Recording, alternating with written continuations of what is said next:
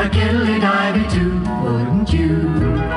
If the words sound queer and funny to your ear, a little bit jumbled and jivey. Welcome. If this music doesn't make you happy, then there's something wrong with you. You are broken inside and you will die alone. This music will make you happy. It's time for the happy hour here on mutinyradio.fm. It's the happiest of two hours where local comedians are going to bring you their jokes and make you laugh. Why? You know, sometimes I question reality too. I don't, I don't know why. Why are we doing this? Uh, your first comedian, though, I know why he's doing it because he's really great at making people laugh. You can uh, follow him on the YouTubes where he puts out a new, amazing video every week. Clap right now for Ashton Tate. Same old words all day. How boring. Be just like the chicken who found something new to say. Thank you so much. Um, man, this really goes out to the internet audience on this one. This is uh, this is amazing. I hope you guys are tuning in. If you've never heard me before, you're in for a treat. Um, there are there are about 15 people out front, but uh, that's cool. Hey guys, how's it going? You guys here for the comedy show? Sweet. Come on in. Sit wherever there's an open seat. Um, that's cool. Uh, you guys are doing well? Are, are you guys musicians? There was a music open mic going on before this. You guys do that? Comedy. Okay, cool. Um, I do. Comedy's my main thing, but it doesn't pay the bills. So uh, I started playing guitar, and uh, I've been playing for about two weeks, which means I've learned how to make any party lose momentum. I've heard cocaine makes my music sound better, but it's mainly because you're in the bathroom. Um, it's cool.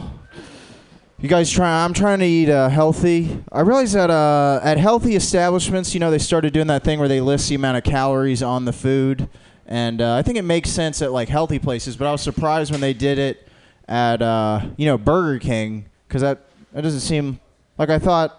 You know, people would just read it like it's. Here's what happened because uh, this guy was in line in front of me and he was like, "Yeah, let me get the number 700." And they're they're like, "Sir, those are those are the calories. It's the number five. And he's like, "Ah, that's that's not enough. Let me get a side of 250 then, because that's that's what I want."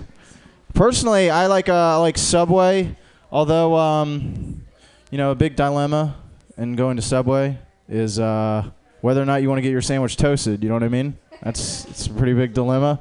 Part of what makes me decide is uh, you know how much conversation have we gone through, the sandwich maker and I, before I get the sandwich toasted? Because if we haven't discussed like you know political leanings or troubled childhoods, uh, we don't have much to talk about while the sandwich is being heated. I don't know about you guys, but 30 seconds is a long time when there's when you're not talking.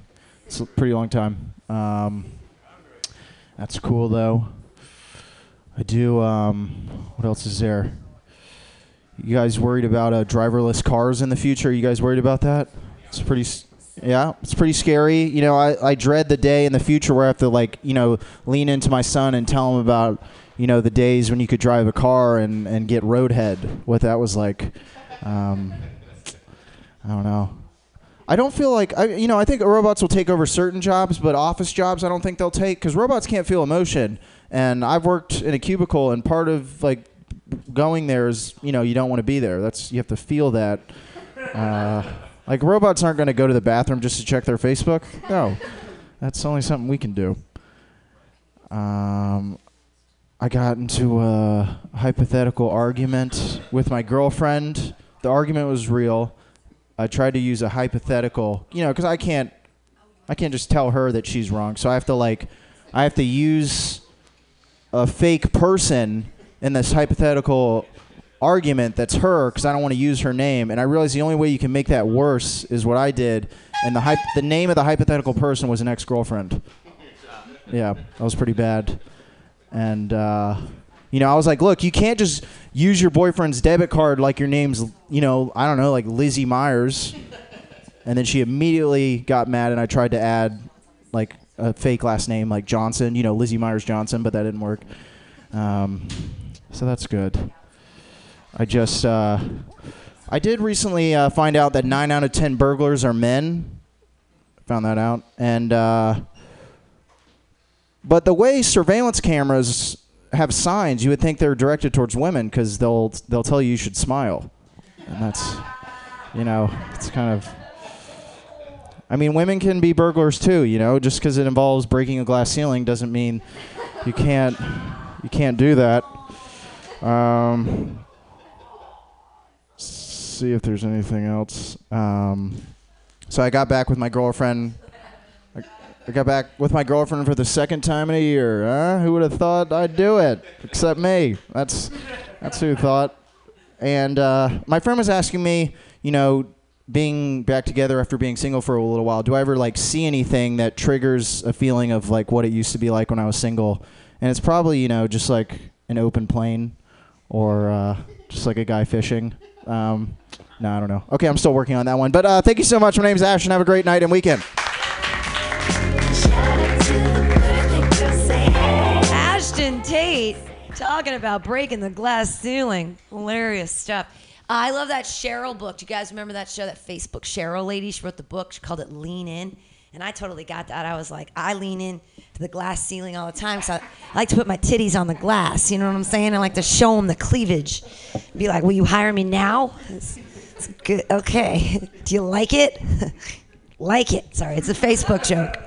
You're supposed to like Facebook. Uh, all right.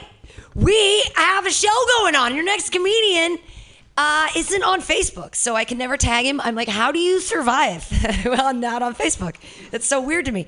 Uh, but he's alive. He's with us, and he's to make you laugh. Everyone clap wildly for Faco! Landlord said wall vacant more than a minute. Wall vulnerable. Exclamation, interior pink, color coordinated. I interrogated every nook and cranny. I mean, it's still amazing. Before they couldn't stand me. Hey, what up? Stars wanna cry tears. I'm here. Hey guys, you guys heard of the angel shots? Angel shots? Angel shots are being offered to women. If they're like on a bad date and need to get it away, you go to the bartender, order an angel shot, and they get you out of the date, right? They also do it for guys too. They go to the bartender and the bartender gives them an ice water. cool off, man. Your erection doesn't belong in this section. Proud of that one. Thanks, guys. I'm from San Jose, guys, which means I'm close to NASA. Fucking NASA. I drive by NASA all the time, guys, on the light rail. This is the smartest people in the world. They figure out how to go to space, man. It's crazy. And then if you look at their parking lot, it's all RVs, guys. That's what they use. That's the future, guys. And comedians, that's the future for us. The only way we're gonna be able to travel around is in the RV. We're gonna be able to rent to afford rent is an RV, guys. Thank you. My friend lived in this car. Anybody else ever lived in this car? My friend's really good, man. I don't know how he does it. He lived in his car, saved hella money. He convinced the girl to come live with him in the car. She moved from Minnesota to San Francisco to live with him in the car, guys. There's guys who own two houses, can't even get a woman, guys. You know? And uh and but it's still the same problems, guys. Uh he called me up, he's like, Oh fuck oh, I just got in a fight with my girl. She made me sleep in the trunk, man, dude. It's messed up, dude. Thanks, Doc. Appreciate it, Doc. Oh, man. Uh, I told my brother when I was a kid, I was a kid, I went to him, I go, you know what? I'm gonna be so famous, you're gonna see me on your TV, right? And then I was hanging out with him now with his son, my nephew. He comes up to me and goes, Uncle, I'm gonna be so famous, you're gonna see me on your phone.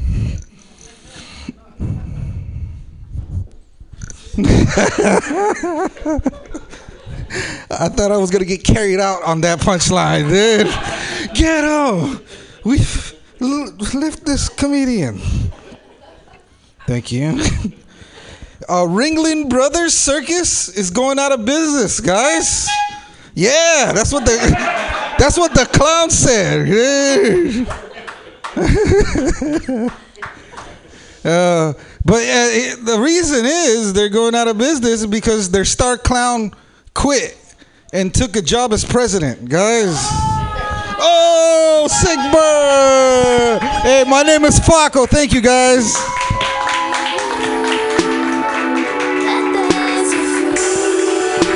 Keep that hand clapping together for Faco. Yes.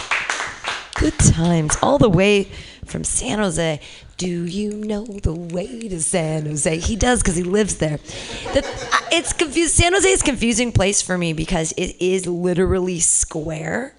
Like it is a square city, and I feel like culture is attracted to squiggles. So I just don't want any, you know, I just don't believe in. I, I do. It's a place, and I know that it exists but I don't believe in it. Do you know what I mean? Here's the best fact that I learned, and it might have been from you about San Jose. They're the ones who invented the food truck. Food truck was invented in San Jose. The taco truck origination San Jose. So we can thank them for now. Now they put I don't know the, the fries and the burritos. I don't know what the Filipinos are doing, but it's delicious. All right. Have you ever had it? It's really good. It's called Senor Sisig or something. I don't mean to be giving them a plug on the thing, but it's in a food truck and they put fries in like this thing and it's spicy and on it's like pork and you're like, ah, ah, ah. sorry, it's really good. Connor Doherty's not here. Uh, Elizabeth Manfield isn't here because she was sick the but here he is. Coming in like a champion, walking in with a notepad like he's got things planned for you guys. like he writes things down. No, I'm kidding. He actually is a great comedian. He's well crafted, and you guys are going to love all of his jokes. Clap your hands wildly together for John Gallagher! I buy the whole world, baby. Hey, thank you, thank you, thank you. Uh, yeah, I gotta look uh, look at some stuff, some notes. Hey, it's exciting. Uh, how's everybody doing? You guys doing good? All right, good, awesome. Uh, I just started. Uh, I started a new job recently. That's exciting. Uh, I'm in South San Francisco. Uh, it's pretty cool. Uh, I was wondering. There's a weird tension in the air, and I couldn't understand why when I started working there. And then one of my coworkers uh, walks up to me, and the only way I can uh, describe how he walks up to me is it was kind of like if uh, the town crier is about to tell you that the well's been poisoned. Like that's the only way I can describe it. So he walks up and he's like, "Hey, you heard about the guy you're replacing, right?" And I was like, oh, "No." He goes, "The guy you replaced just got convicted of murdering his entire family." All right, see ya. And then he just like walks away. And then now I'm left with to realize this one last thing, which is like, oh great, now I have to outwork a murderer. You know, it's just a temp job. I don't like that at all. Not just any kind of murder. If he just popped one guy, that'd be great. This is a family murder. Like, you know how much work it takes to murder a family? like making sure everybody's home at the same time, picking up kids, keeping them in the same room, executing the kids slowly but gently, you know, suffocating them not in front of the mom. You got to be polite.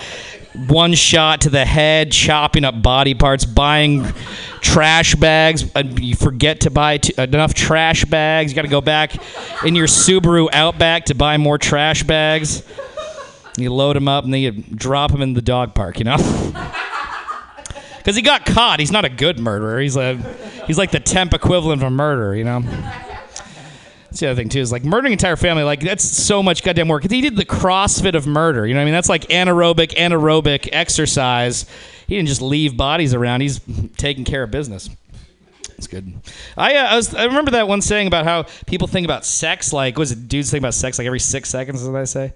I think about I feel like I think about murder way more. Like, and that's the thing is, I feel like murder, the penalties for murder are way worse because all the all the reasons you do murder like make make the most sense. You know what I mean? It's like guys in front of you in traffic, yeah, fucking kill him. Less traffic. That's fucking great. You know what I mean? People in your way, taking care of them. It's like if you all the benefits of murder are just less people, which overall is a great thing. It's fucking great. Like if I take out the annoying baby, if I just like fucking snap its neck on the airplane, great airplane ride, comfortable. And then also, you have the other benefit more food, right? Isn't that great? Because you could eat the bodies. That's cannibalism's legal in this one. Or you could just eat the food that those other idiots aren't eating. I, I don't know. I was just thinking about that today, all the benefits of murder. Uh, supposed to be something funny and not too real. Uh, yeah, like the funniest thing about like it, you realize like all the penalties for murder are only if it's not on purpose. Like all like all the I mean not take it back. It's like all the penalties for murder like the, you get the most penalties if you do it on purpose. Like if there's a reason. If you do it on accident, then it's cool because it's like oh yeah we agree with you. We don't. It's like yeah if people die it's great. It's like you just as long as you didn't mean to. Like if you accidentally kill, well, don't know, a cop. I don't know. I don't know. This is a weird set. This is fun though. Um, I had to go. I had to go talk to my dad. Speaking of death, I'm going to talk about death this entire set. My dad texted me uh, that one of his coworkers' husbands dropped dead of a massive heart attack. And I thought that was like a really cool like father son bonding moment. He's like, Ugh, I don't want to waste a phone call on this. And also, it's a great way to tell somebody that you don't give a shit about that person dying either, just through a text. It's like Jesus Christ, it seems so impersonal. But I like was thinking about like all the ways that my dad's been like over the years. Like I think I'd be a good dad. I think I'd be a better dad than my dad. I've learned some lessons. You know, like I don't know if you've ever had this. Like one thing I know I'd do better is like raising them around like drugs and alcohol. Like I don't know if you ever had friends like this where if their parents caught them drinking, what they do is they'd make them drink all the booze that they had, right? And when do you learn that they did that? Is when you're fucking blackout drunk in a bar. They're alcoholics, right? The bad parenting, right? Like so, if I here's what I do. If I was that dad, if I kept my catch my kid drinking, what I do is I take that beer and then I find the rest of it and I drink every single one of those beers every day for 40 years. Okay. And then when I'm about to die, I'm on my deathbed. What I do is I just pull them closer with my last words. I just say, "This was all your fault," and then I die. all right, guys. Thank you, John.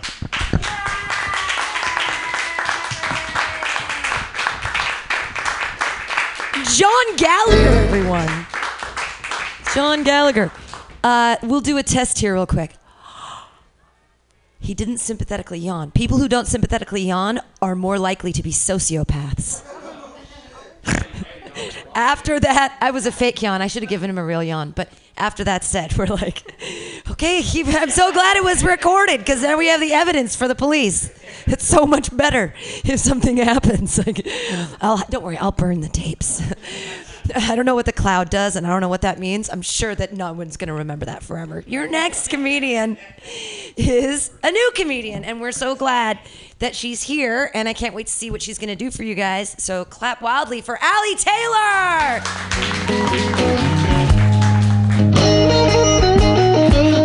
Hello. Hi, guys. This is my first time at Mutiny Radio, so we're going to see how this goes. I heard you guys are really nice, so I'm going to test that out for myself today.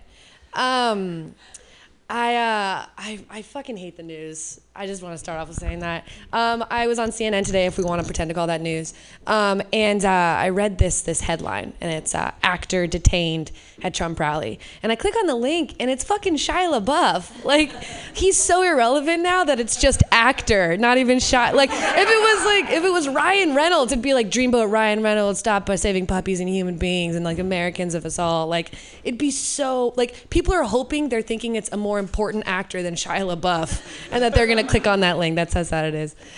Another one is uh, like these two women braided their hair together over the fence of the Mexican American border to show solidarity. And like, I don't know what Avatar has to do with this election or like this presidency, but that's really kind of weird. Um, women, it's hard to be a feminist in this day and age. And I'm, I'm not saying that it's that you know it's women but like this whole alternative fa- facts thing with kelly conway like who doesn't live in alternative facts? And like today's day and age it's really easy to prove when that shit's a lie. Like my little brother um, he comes to me over break and he's like i'm dating this girl. I'm really excited. And i was like dude tell me about her. He's like she's gorgeous. Her name's vanessa. She only dates athletes and if you see my little brother, you'll know why I had to like just be okay. That's great. Yeah, good. He's like, she told me I had a dad bod. I was like, you're not supposed to say that to the person with the dad bod, but you do have a dad bod. Um, and I'm like, okay, what's going on? He's like, we're having problems right now because um, I inserted into a conversation that I lettered in track and I cleared five seven in a high jump. And again, if you knew my little brother, you know this is funny because he's not exactly Chunk from the Goonies, but he's not Josh Brolin from the Goonies either, if you know that reference. Um, and so I'm like, dude, that's tough. Why are you fighting now? So apparently, within the 15 minutes that he told her this fact, she went into the internet, to the darknet, back to the internet, found April 17th, junior year 2003, and Jack Jack's PR record was 5 5. Two inches I did not think would be the void in their relationship. I thought it'd be his dick size. So the older brother's dick. It's kind of weird turnaround. I don't know. I'm gonna I'm gonna transition out of that. Um, okay, yeah, women, crazy shit. We do weird stuff, and I'm not proud of it. Um, men's relationships, hetero relationships. You guys just have to like make sure you don't drunkenly fall down the stairs, right? Women, I have to feed my friend a bottle of tequila and push her down the stairs if she misses her period. Like that's that's Trump's America. It's me at the top of the stairs, like I love you. Don't have a baby these next four years are gonna be weird because I mean we used to hand out like fucking birth control like it was candy on Fourth of July. Now it's like footloose. Like Trump's America is fit, like like four people die from unrelated causes and now like there's no more dancing like or Mexicans and it's like this just seems unfair. I don't know. I don't get it. But it is like footloose. That's what I'm realizing. Ben Carson, just a boy trying to learn how to dance. America straddling two pickup trucks, right and wrong, with a 14 wheeler named Justice headed our way. I love it. Above all, I'm really just excited for the next four years. I don't know where we're going and I don't know where we've been, but I know we've made a lot of mistakes along the way and I'm looking forward to finding the repercussions of those. so I'm guessing that's the end. Thank you so much. This is so much fun. Keep clapping for Allie Taylor. You sounded like George W. Bush there at the end here. Uh, hey, uh, California, I know, I know, I say made some mistakes in it. You made some mistakes, namely Nancy Pelosi. I didn't know Skeletor had a twin sister. Sorry. Uh, feminism, yay! Ellie Taylor, rah! Welcome and welcome back again and again, yay! Uh, your next comedian, he's probably a feminist too. He identifies feminist. I like that. Uh, he's a tall drink of water. He's gonna make you guys laugh right now with math jokes. Ow! so sexy, right? Clap wildly for Connor Doherty! Yay!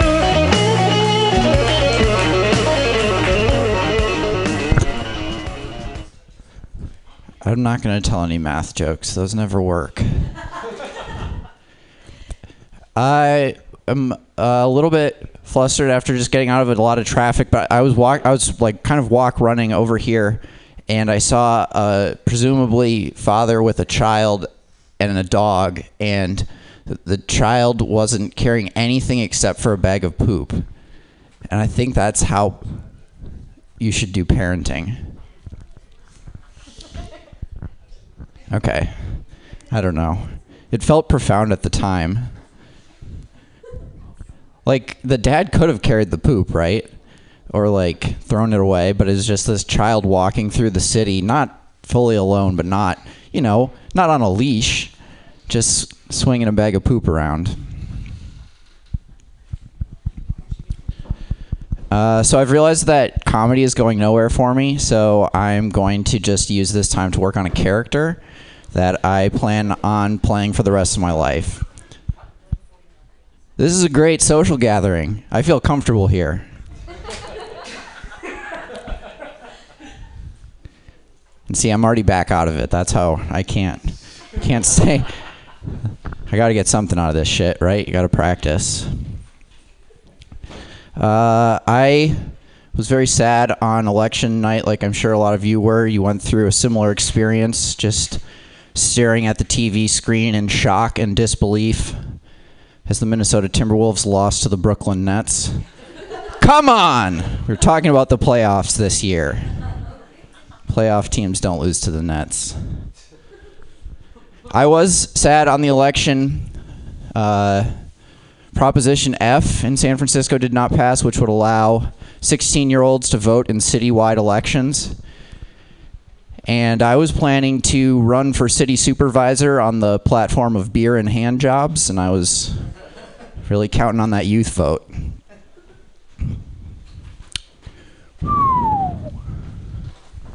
I would have liked some beer and hand jobs when I was 16. That's sort of the underlying logic of that joke, I guess. maybe you don't project it onto me. I am the one saying it, but I'm I say a lot of dumb stuff too. So maybe you're just you think I'm just throwing it out into the world. Hmm. Well, uh, basketball. Uh, yeah. The I think it's funny when people believe in capitalism but also think that professional athletes are overpaid. So they're like competition should determine wages except for when that competition has rules. And there's a fair way of picking winners and losers. Then we need max player contracts. LeBron should be getting paid like $70 million a year. Hmm. This is very relatable, I think. This set, where I talked about a child swinging poop. I gave up on stand up and started pretending to be socially competent. Then I went hard left back into jokey stand up jokes. Started talking about basketball, lost everyone, and ended the set. Thank you.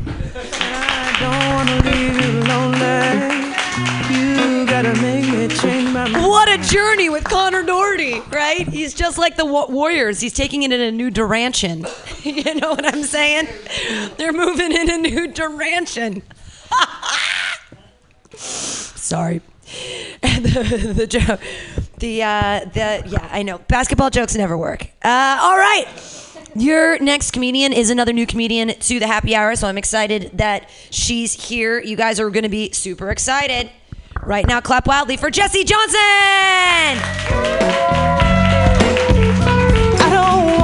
Thank you. Oh man, I'm so excited to be here. This is actually my first time performing stand up in San Francisco. I flew out today. Thank you. uh, I do a lot of shows in Arizona, that's where I'm from. And uh, they're probably the same out here. Uh, I don't know if they are for sure. I get a lot of comedians. Maybe it's how I look. I don't know. That I feel like they try to get into my head.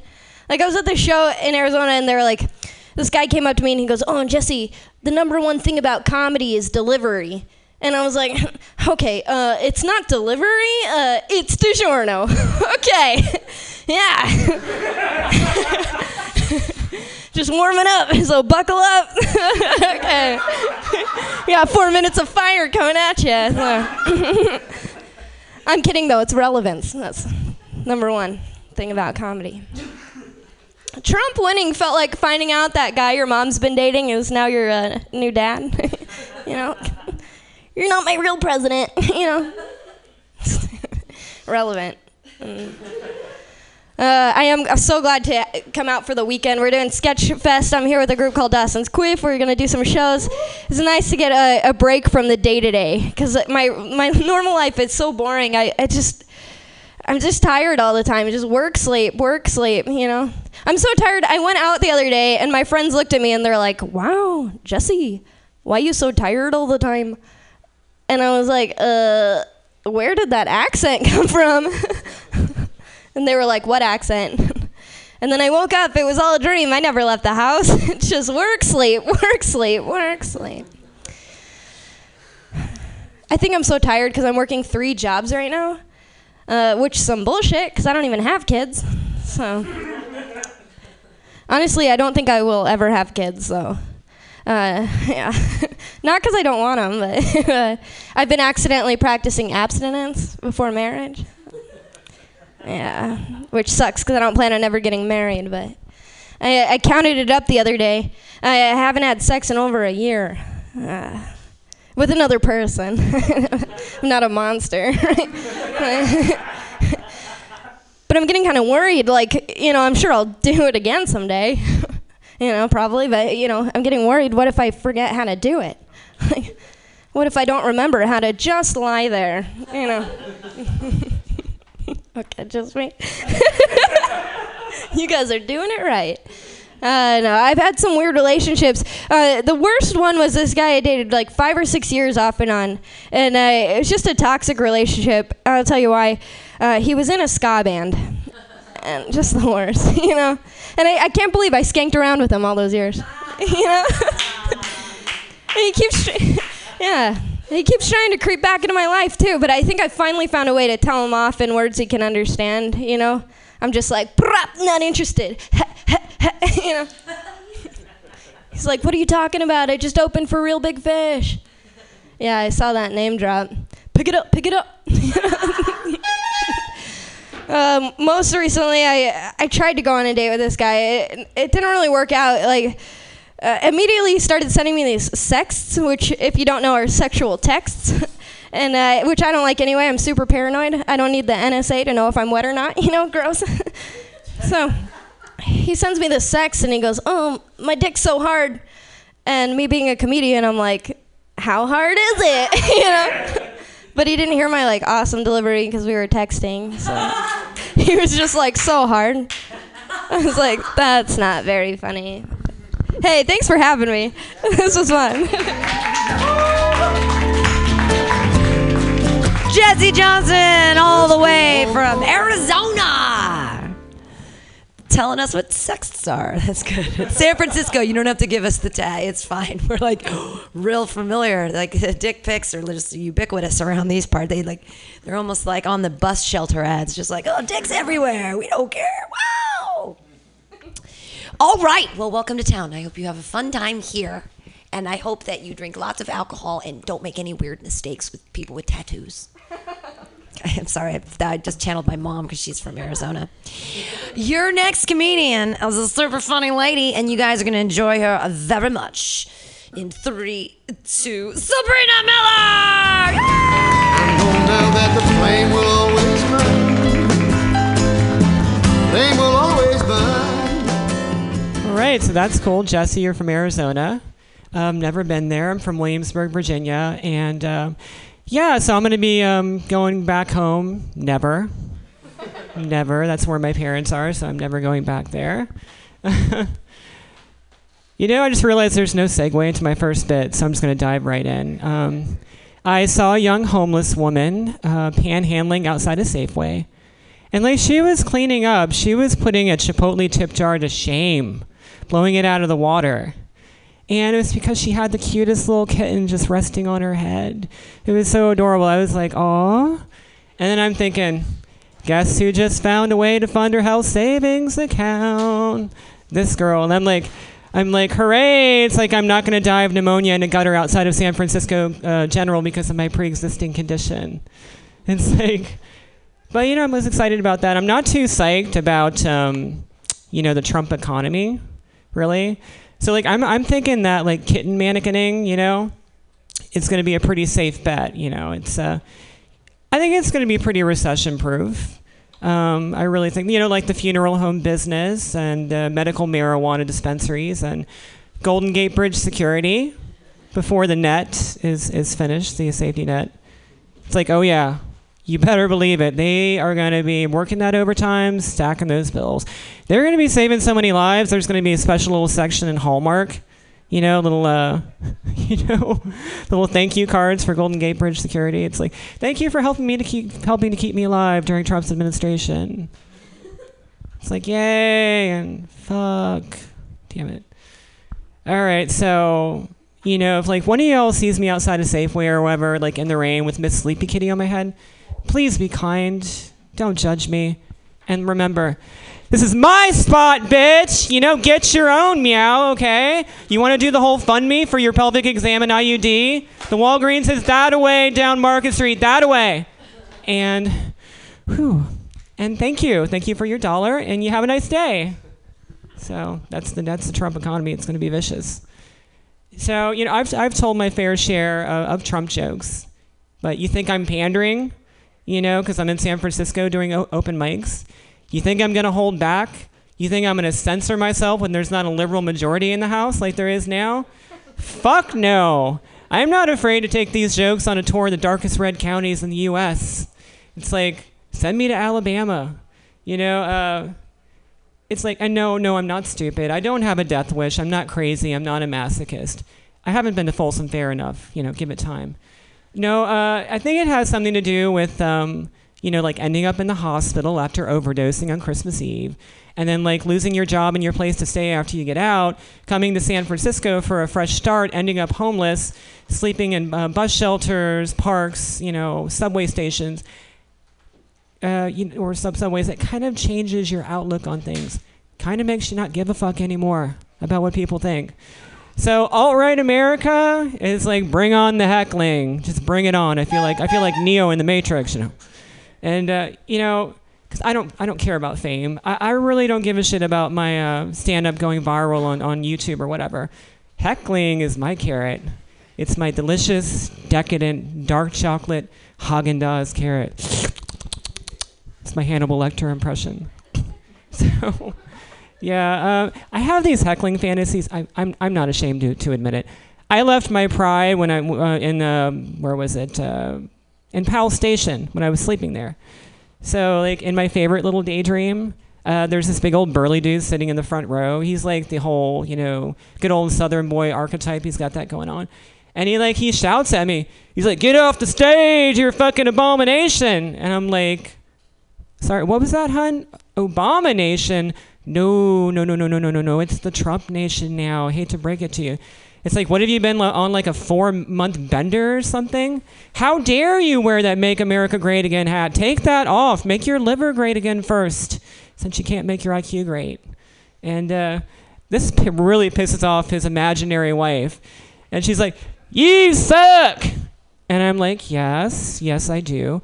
But not until after the first date, and I never swallow. I was raised a good Christian girl. Sort of. There's a bit after this, but I guess I don't have time, do I, Pam? Damn. All right, my name's Sabrina Miller. That's been my time. Back to your host. All right, Sabrina Miller. Yay. All right, your next comedian. He's actually saving my butt tonight, and he's done it for many years. I've known him as a comedian since I started. He was one of the first, he started before me, and respect to the elders and the whatnot. Uh, I'm excited though that you're going to be on the on the Fantastic Show tonight, doing a big long set. Uh, you're such a great comedian, and I'm so happy to have you here. And the cute picture that you posted today that was thrown us. We used to do this thing. We used to do. Um, we used to have an open mic on the street on Sundays in the afternoon until one of our favorite comedians, like you know, came on acid, and then another one started yelling like a bunch of racist shit in the street. And a guy opened his window and he's like, "Enough hate speech!" And I was like, "We're never going to be able to be outside again." we really, we really fucked it up. we did. But there's a great picture of uh, Roman, me, and Jesus. All right. Put your hands together, guys, and enjoy him so very much this very second. Roman Leo! Oh my God! Keep it going for Pam, everybody. What a great show! You look cheerful. Is that uh, is that okay? Yeah. Any any of you ladies want to get with me on a T-Mobile family plan? Is I need two more people. My name's Roman. Uh, I'm from Cleveland. I just moved here in '98, and uh, I enjoy it. Like uh, f- moving to Oakland helped fulfill my dream of moving to California while staying in Cleveland. It's, uh, similar. There's poverty.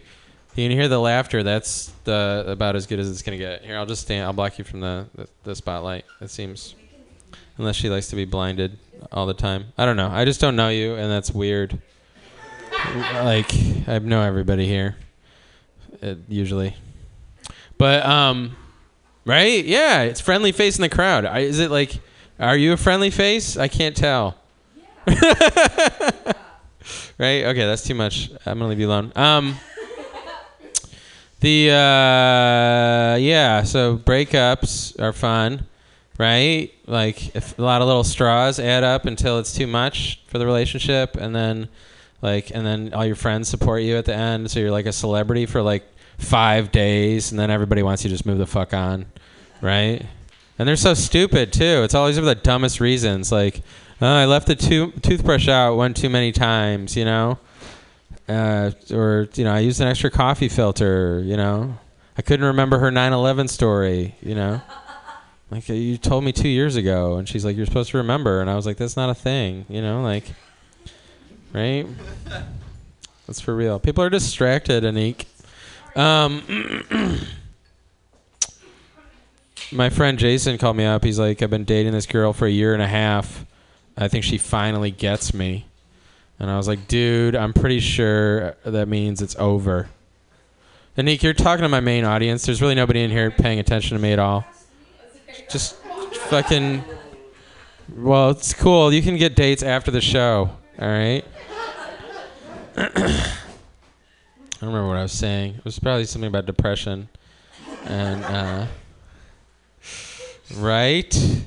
All right, yeah. So I was like, yeah. Anyway, she gets it. You're a piece of shit, dude. Give me my eighty dollars back for those French fries. Joke over. Uh, I want to have. I didn't. I want to have uh, like a super evolved kid, so I'm trying to have sex with as many women on the internet as possible. You know, hopefully just something with like like a like a kid that with a, one of those vein laden super super brains that can see the future. You know, just next level kid, right? Isn't that what everybody wants? That's our directive, evolutionarily, right? Because sometimes science fiction produces predicts the future, and sometimes comic books. So, all right, I'm gonna scratch that forever. Um, I didn't go to the women's march. Did not go to the women's march, and I felt guilty. I had to, I had to babysit uh, this hot journalist who had cramps. She did not feel guilty, and uh, it was just tough, a tough decision. You know, pussy or women. I couldn't decide. Very difficult. Thank you, Zane. He's a misogynist, so he liked that joke. Um, weird talk, guys. Uh, I like edgy humor. Uh, one time I told my mother I was suicidal, and she said, "Prove it." yeah, I was like, "Zing, mom, ouch, I love you." And then uh, I don't know. That's a great joke you can tell at work if you work at a tattoo parlor. You know, like,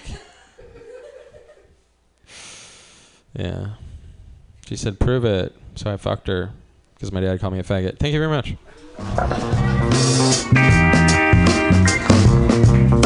Roman Leo, everyone! Yay! I also didn't go to the Women's March on Saturday. Uh, and not because I don't like women, but because I felt like, you know, I just didn't. I don't like to put myself in groups of people where I know that there are armed gunmen off the rooftops. You know what I mean? Like, I just feel like it's better for me to keep myself safe behind a little microphone on the radio and and do more damage to the aristocracy and the regime that way than to go out honestly in public. There's they have sniper rifles. You guys know they have guns on all of us now. drones, drones with guns. We're all gonna die.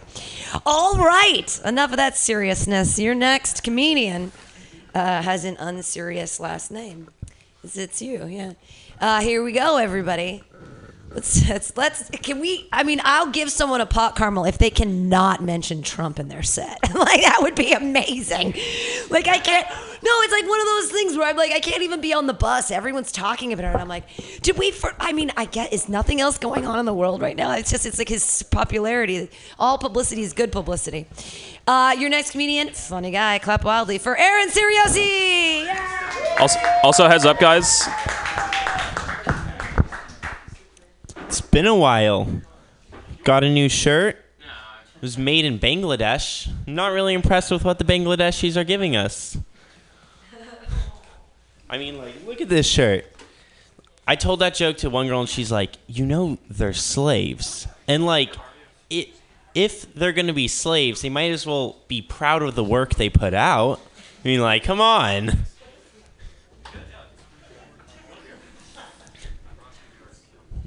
I had to I ha- I had to look up Jesus' last words on the cross because I'm like really interested in that.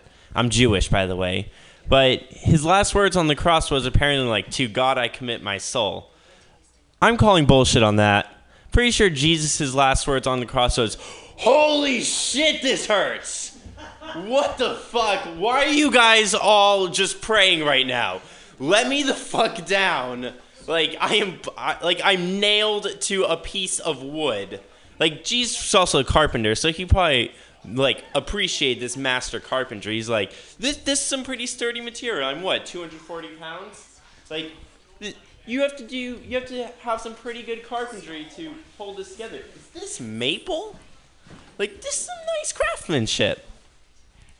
Pro- Probably a pretty good guy, Jesus. We wouldn't know. Has anyone is anyone's parents porn stars? Anyone? Anyone? Yes. Or was was that a serious yes or like a Like a, I'm gonna be a participating audience. Yes. No response. Okay.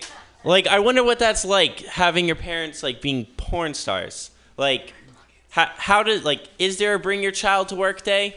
Do they have that for like the porn industry? Like, let's show little Tommy what mommy and daddy do over the weekends. I also wonder how like do they give the talk differently? Like it's probably not the birds and the bees, it's more like the birds and the beads. You know. I was recently on a plane and I like I finally decided to draw the line with how fat people are. Like literally the line cuz they th- this guy like literally crossed it. If you lift your arms and your man tit falls into my ginger ale, like we have a problem. There's a problem there. I can't wait for the day that like if you get too fat then you need to buy your own airplane seat. Like that's going to be the day it's like hallelujah. But then I'm just waiting for people to try to outdo each other. Like he got two seats, but I have three seats. I have the entire back row. At what at what point is it going to be like they just needed a private jet for me? I don't know. um ever since moving to San Francisco, I think I've like started I've started assimilating with everyone. Like I'm getting the same ideology. One thing that I have to mention after going back to Austin, Texas, is that people drive like fucking wusses in San Francisco. I mean, but I started driving the exact same way, and I think it's just white guilt. Like I'm about to I'm about to cut off somebody, and I'm like, wait, what if they're black? I can't appropriate them. So like I just like let them let them have the right of way. I'm Aaron Cerusi. Thank you. Aaron Cerusi! He doesn't like fat people. Yay! All right.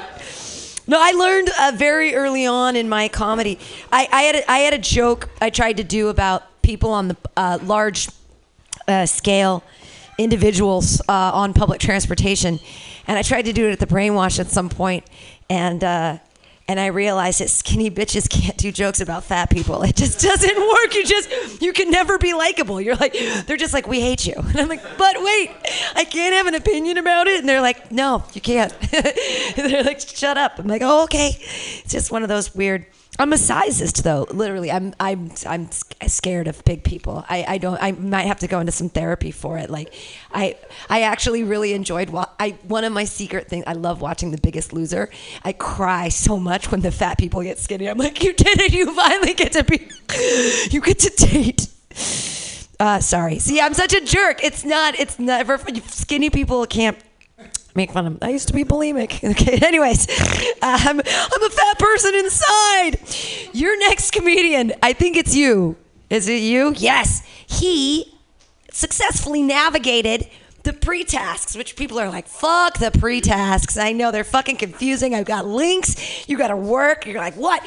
How much is this four minutes worth to me? All right. Well, I'm excited that he's here. So uh, please, you guys, enjoy. He's the first time here, and we're gonna love him up so much. It's Hank. See, now I'm such a dick. I forget what I. Hank Romero. Hank Romero. Yay!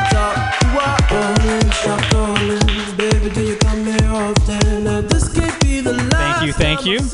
This is indeed my first time performing for this show. If it's anything like my other first time, my folks are going to walk through that door as soon as altar boy practice is finished. No matter what Fa- Father Palladino said, those were not rosary beads. now, uh, my name is, is Hank Romero, and I am a Mexican, clearly. Um, our new president, there goes my treat, has said some terrible things about my people. He has called us thieves and sexual deviants. Now, some of you are thinking, Hank, you don't look Mexican. Well, neither was the white woman my father raped. Speaking of my folks, so my uh, my dad was Mexican and my mother was German, which makes me efficiently lazy. And my dad was Mexican, Mexican. Like he looked like the dude on the bottle of Tapatio. Like he had a jet black hair, a mustache, he had tattoos, dark skin. Uh, when he was younger, he was in a gang. When he was older, he did some jail time, and then his career was that of a gardener. I'm not making that up. Now imagine the man that I just described driving an old Ford beat up pickup truck. And me, six years old, looking like this in the passenger seat. Like drivers would, you know, come by, like looking, going, something's wrong. They're taking out their phones, going, was there an Amber Alert that I missed? So something's going wrong here. And uh, now, actually, I, one of the things I grew up watching with my dad and enjoying was professional wrestling. I don't know if anyone else here at any point in their life was a fan of professional wrestling. Yeah, you are. It's like something you're into when you're a kid and you grow up and you're like, nah, you know, not me. I still watch it. I still love it. Now, it's slightly embarrassing to admit to other grown people that you still watch wrestling. I feel like it would be more socially acceptable if I said like I was into like Down syndrome midget scat porn. You know, like they'd give you less of a look. Now, being a lifelong uh, pro wrestling fan is a lot like being a lifelong Catholic. You know, when you're a kid, you go, "This is totally real. These are cool stories with amazing characters." And then as you get older, you're like, "Oh, this is totally fake." But you stick with it because your friends still are into it, or your family's still into it, and there's costumes and pageantry and homoerotic undertones. You know who would have been a great professional wrestler? Jesus. I mean, he was shredded. I'm talking before the lashes. But I mean, he had like a six pack. Like, he was in shape. I think what happened was, like, maybe he was getting a little pudgy at times, and then, you know, he was kind of self conscious. And then he got a message from God maybe a month or so before, and he's like, My child, I need you to know in the next couple of months, I need you to be really strong. And he's like, oh, Okay, dad, you need me to do some like push ups or something? He's like, I don't think you understand. I need you to be able to hold yourself up during intense situations. So, like pull ups. He's like, I don't think you quite understand the severity of the next couple of months. And he's like, Dad, I got this. I will totally be CrossFit.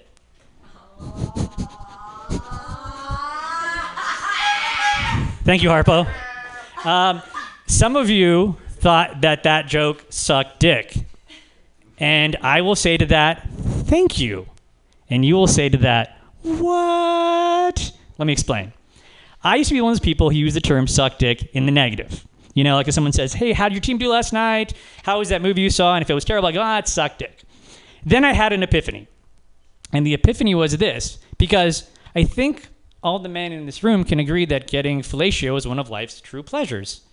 Or so I've been told.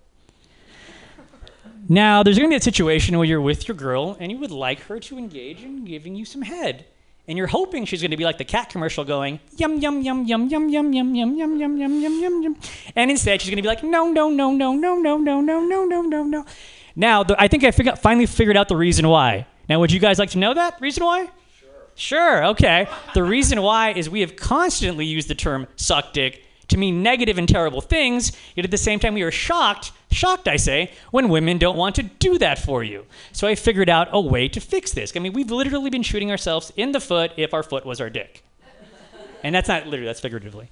But the way to fix that, guys, is this. We need to get on the same page. We need to change the way we use that words. We need to make sucks dicks great again.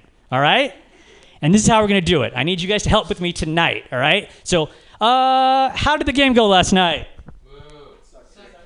Congratulations, your team won. How was that movie? Two tickets, please. I'm Hank Romero. You guys have absolutely sucked dick tonight. Thank you very much.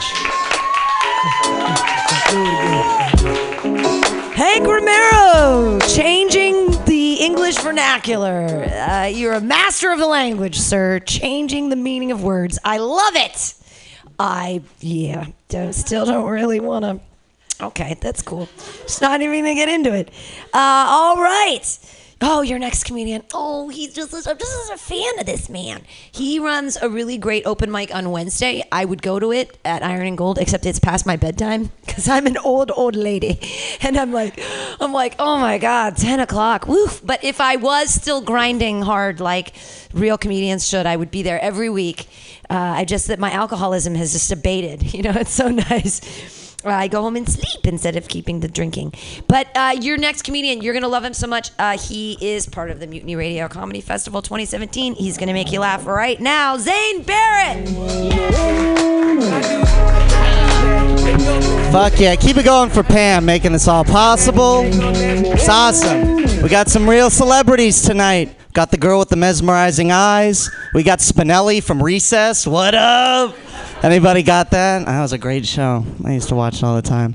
Uh, today, uh, I decided to go to the park, wanted to get some exercise in, and I saw a beautiful scene. It was just a wonderful couple just jogging together, but they decided to race and they were all giddy about it.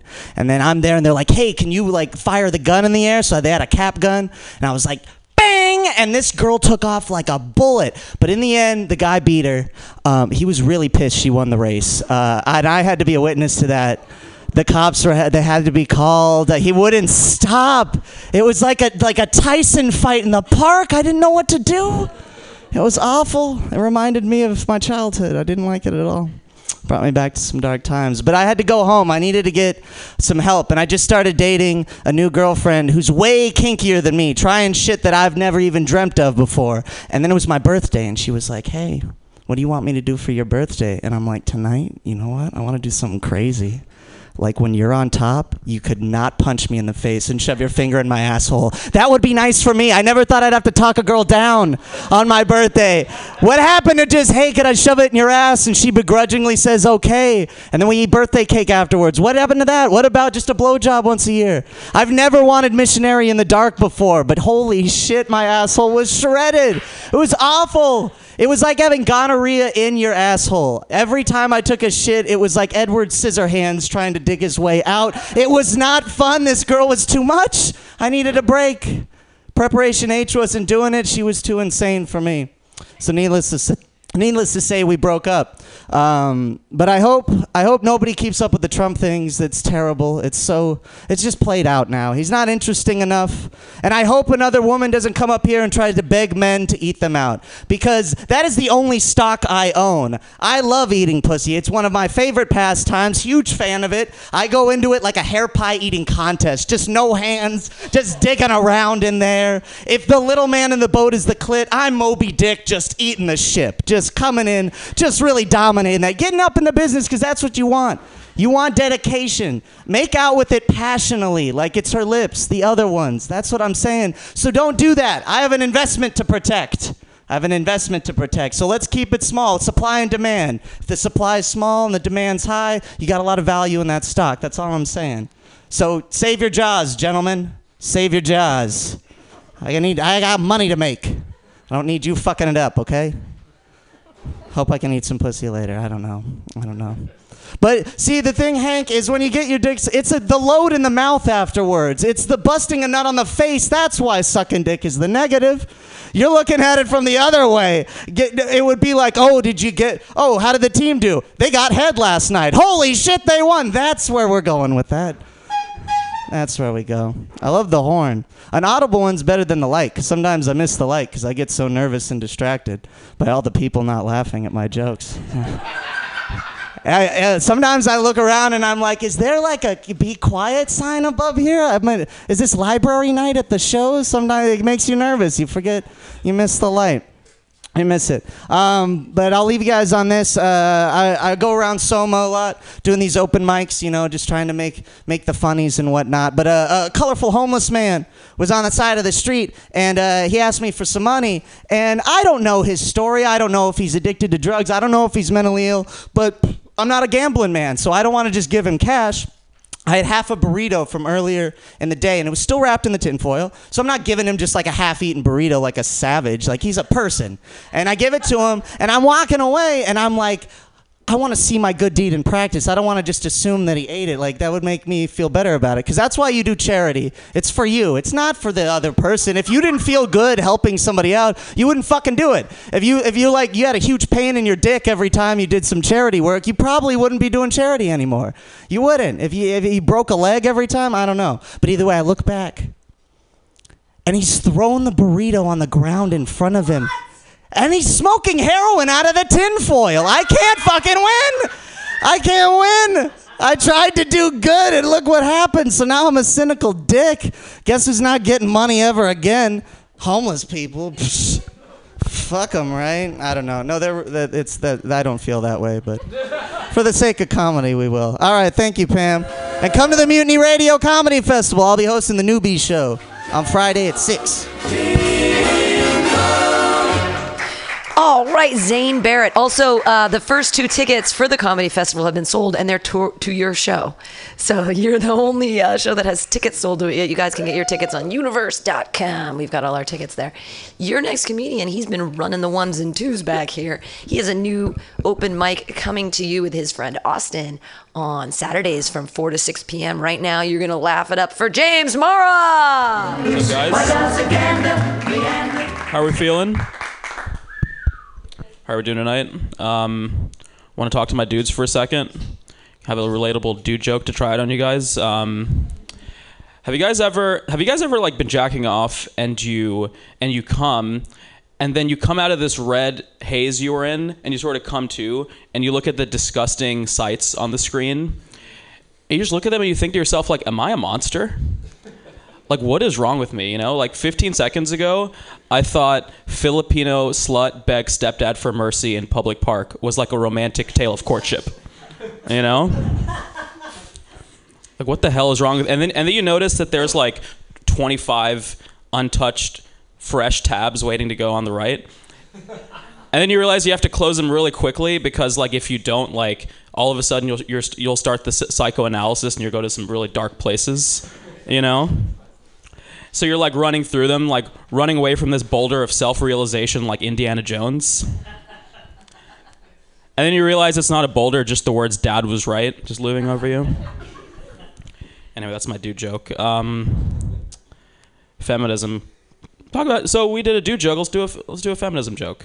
Um, keep it keep it nice and equal. Um, I really hate the fact that people there's a lot of people out there that are like feminism's dumb because not only are is that a, are they fucked up, but they're so wrong. Like we clearly need a lot of feminism these days, uh, and, and let me tell you why. Like think about when, just think about how dudes hang out versus how girls hang out. Like when dudes hang out, we're so pumped up. Like society's pumped us up so hard. We just like shit on each other and insult each other and like physically hurt each other for like when we hang out. Versus, and it can contrast that to girls. Like when girls hang out, like like society's been shitting on them so hard, they just have to like validate each other for like hours to like to like get sort of like picked back up, you know? Like almost to the point of being weird. Like, oh my god, like where'd you get that? Oh, like it gets kind of like Hannibal Lectery. Like, oh my god, your skin. Oh my god, I want your skin. Give me, give me your fucking skin. Um, but they have to, cause like you know, a- after girls' night, it's back to making seventy cents on a dollar or whatever, navigating the gauntlet of homeless jizz or whatever out in San Francisco. Like it's it's tough out there for you guys. Um, I mean, think about think about um, think about how gr- how guys say they're going to come versus how girls say they're going to come. If you if you really need an, a lesson on why we need feminism in society, right? When when guys say they're going to come, it's like a statement of fact. You know, it's like a heads up. Oh fuck, I'm going to come. It's just like it's just like a heads up. Fuck. Oh shit, I'm coming. Yep. Oh shit. Like sometimes we don't even give a heads up. Fuck, I came. Fuck. Fuck. Fuck. But um, with girl, like, like you know, with guys, it's like your team is up 20 points with a couple minutes left. It's a foregone conclusion. With girls, they sound like they're they're fans of this shit team that's like mounting a miraculous fourth quarter comeback. You know, they're they're like, oh, oh my god, I think I'm, oh my god, I'm coming. Oh my god, I think I'm gonna come. It's not a guarantee, but it's looking good. We're gonna give it our fucking best go. And they're right. It's not a guarantee because like half the time they're wrong. You know, like half the time like little do they know while they're up there doing their thing, you know, moving the ball down the field, we're down there trying to fucking keep our shit together. You know, sometimes you do come, you're trying to play it cool, but like you're like slowly entering like an unknown dimension, like t- going totally numb. Um. Anyway, um, but uh, no, no. no so it, last thing on feminism, like the reason we need feminism, like because w- when you when you do manage to give this poor girl an orgasm, um, just like think about think about how she reacts. Like she just kind of f- flops over and goes to sleep. Wakes up a couple hours later, totally different person. Just like a renewed, all the all the angst and the, and and the anxiety is just lifted. They're like, you know, she's like walking around like with like a shitty, uh, sarcastic grin, just like kind of just chilling. And and then you realize like, holy shit, like this is she's just acting how I act now, right? Like like because when we're not high fiving each other and like chest bumping, we're just blowing loads like at will. But like they, you know, she's coming home from the fucking gauntlet of homeless jizz and and objectification and and and shittiness, and all she wants to do is just to get off one time, and we can't even fucking do that. Anyway, that's why we need feminism, and that's my time. Thanks, guys. One real good fine time drinking. James Mora is a feminist, and I love it. It's also been running the ones and twos for you guys. Please remember his show is going to be coming soon on Saturdays from 4 to 6. A new open mic here at Mutiny Radio. Your next comedian, we're in a rock block of hot comics right now. That's what I'm talking about. He is a favorite of women over 60 and also from the South. Uh, he's really funny. You guys are going to love him. Clap wildly for Matthew Banks. Make Trinidad like paradise, drinking rum Beautiful. Good to see you people. Conversations going on to the left over here. They're so into it they don't even hear me right now. I'm just going to stare. They're still talking. oh, anyway, that's fine. Uh, so I'm from Mississippi, and uh, I just got back for the holidays, and like I didn't realize like how much racism like comforts me. Uh, I don't know. It's a weird thing. It's like I don't agree with racism, but good God, like I got off the plane, and uh, there's this black and white couple, and they had a kid, and there's this white woman that walks by, and she's like, "Oh, look, a half and half," and I was like, "Oh my God, you fucking racist!" But I felt relaxed about it. I don't know. It was weird. I mean, I, I I'm just saying, like, like if Hitler were to like sing me a lullaby or something like that, I would be like very conflicted, but I would probably go to sleep. I don't know. It's very strange. I just anyway. Uh, so my buddy had a child recently, and like I'm trying to care, but I just don't. Um, he's like, look, man. He like sent me all these photos and videos and shit. He's like, look, Charlie just took his first step. I'm like, dude, I've been walking for 30 years. So what do you want me to do? Get him a Fitbit? Jesus Christ! Like that breast milk is going to your thighs. That's compliments of Greg Gettle. He gave me that tag. Um, yes, he did. Uh, what else? I love guns. Um, I'm against guns, but I love guns. It's a, it's a, it's very conflicted because most people in here, if you're from around there, you've probably never even touched a gun. But I mean, I grew up around them. Like we shot shit all the time. Had a great time. I don't know. I'm trying to I'm trying to like detach, but it's kind of hard. I have to go to Dallas in a couple weeks just to go shoot guns all weekend. I mean, but if they took them away, I would understand. You know, I wouldn't sell a gun to me. I'm a fucking psycho. But I don't know. Um, yeah, like racism is a crazy thing. Like it's so racist down south that like you don't even realize some things are racist. Like down south, like you don't date outside of your race. Like it's just not something you do. And I never even considered it racist. It's just like the norm. And then I moved away. I was like, holy fuck, like that is fucking racist. And then I was like, that like totally opens up my opportunity to get rejected. Uh, I got to work on that joke. Uh, yeah, like um, my friend set me up on a blind date the other day or tried to and she showed me the picture and i'm like no thank you. I was like not doing it. I mean I, I know i'm not the best but jesus christ like come on. And she's like guys are the worst. Like all they care about is looks and women just care about personality. I'm like first of all you're full of shit. But even but even if you weren't like it's just as superficial fucking a guy just for his personality. Like jesus christ I'm done with it. I don't know. Uh, Trump kind of like made me understand what up for grabs meant. uh, it's like, I mean, with my friend, like you say that all the time. Like, is she up for grabs, man? Well, probably not. Uh, anyway, what else? Man, just killing the new jokes. Um, helping date. Oh yeah, I had a date last night. Totally did. I did. I like emptied my bank account. You know why? Because she was worth it, Pam. And uh but like on the way home I was like thinking like I'm totally getting laid. And she was just like, uh I don't think this is gonna work. Like but like I don't get it. Like you are such a great guy, like you are funny and you are smart. Like I don't see why you can't get a date. I said, We are on a date right now.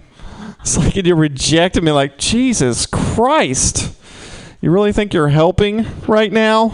It's like I don't, I don't know. Anyway, that didn't sound good. Thanks, guys.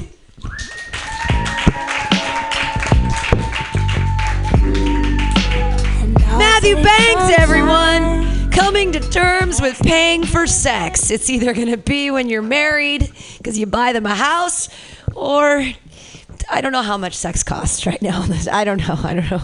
I don't know how that works. I never, uh, I never, I've never really been taken out on a real date, like for money. Like not from. I didn't mean it like that. I mean like. I've never felt comfortable dating because I was never wanted people to spend money on me because I would think that there would be a contractual obligation post date to somehow do something for that person. So instead, I just became an alcoholic and then sucked everyone's dick for free. Like, isn't that how you do it? That's how that works. Your next comedian, he's a funny guy. He's new, but uh, his life experience has given him the comedic background necessary to make you laugh constantly for the next four minutes. Uh, clap wildly for Jason Cole. Oh yeah. Oh shit. Thanks, Pam. That's a lot of pressure. Just a program note. If you bought some of her caramel, it takes 20 minutes to kick in because I just ate one 20 minutes ago. So, guys, I'm old as fuck. I get it. I've been in the business for three months. Uh, it's been a whirlwind. I've met some great people, nice people, great advice, and so forth. But uh, uh, it's weird that I'm doing. This. I should be giving, you know, doing homework with my kids, you know, high school homework. But I, don't have any kids, guys. I'm doing drugs again, which is great. I'm I'm, I'm high right now. Thank you. You know, drinking and driving. I'm out on the week. It's just, uh, it's all a bad idea. So. Um, yeah, so let's try some. I bought five caramels. I don't care, so I'll do some Trump stuff. So yeah, one week down, guys. He only started one war. Just a little trade war with Mexico. No big deal. So 207 weeks go. I mean, he's uh, he's going really fast. That's great. Um, I wish I was more attractive. There's some. Uh, I like this is where I make the uh, guys uh, uncomfortable. This, I forget your name. I'm sorry, but he's very handsome. Like, you look at a girl, she smiles back, right? Uh, I look at a girl, she closes the curtains, right? It's like I wish. They're very rude, you know. I mean, like looking at me, it's like looking in a mirror, right? Like a funhouse mirror at Auschwitz. Yeah, I wish I was better looking. Um, I like to get a second look, you know, like one of those double takes in the movies where the girl just goes, "Whoa!" when they walk by. I've never gotten that. It's more like, didn't I see that guy in a rape flyer? It's like that's the second look I get, guys. So we uh, we all loved Obama, right? We're a bunch of lefties. Uh, I voted for him at least twice, but uh, it's sad to see him go. But I don't think he had some failures. He didn't lift everybody up. There's a certain segment of society that I felt uh, after eight years of a half-black president, we could have lifted them up. And I'm talking about.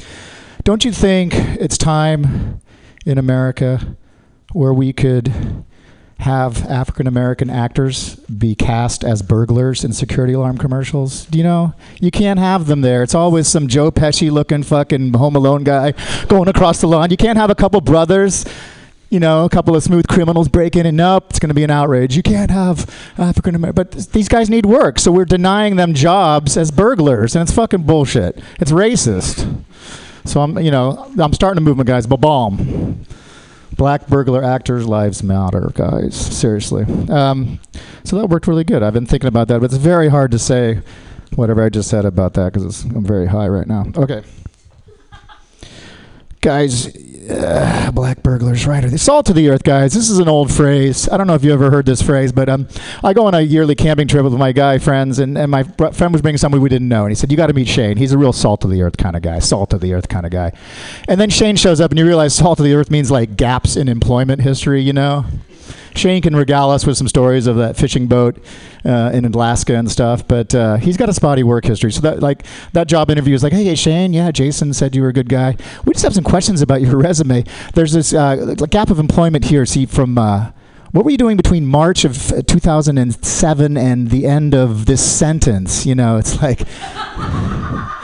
You have your mailing address is a PO box in Guatemala. Okay, all right. Um, let's go for the gold, guys.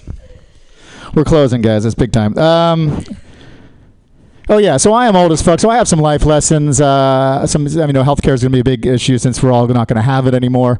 And here's the deal, guys: you'll never get diagnosed with cancer if you don't ever go to a doctor.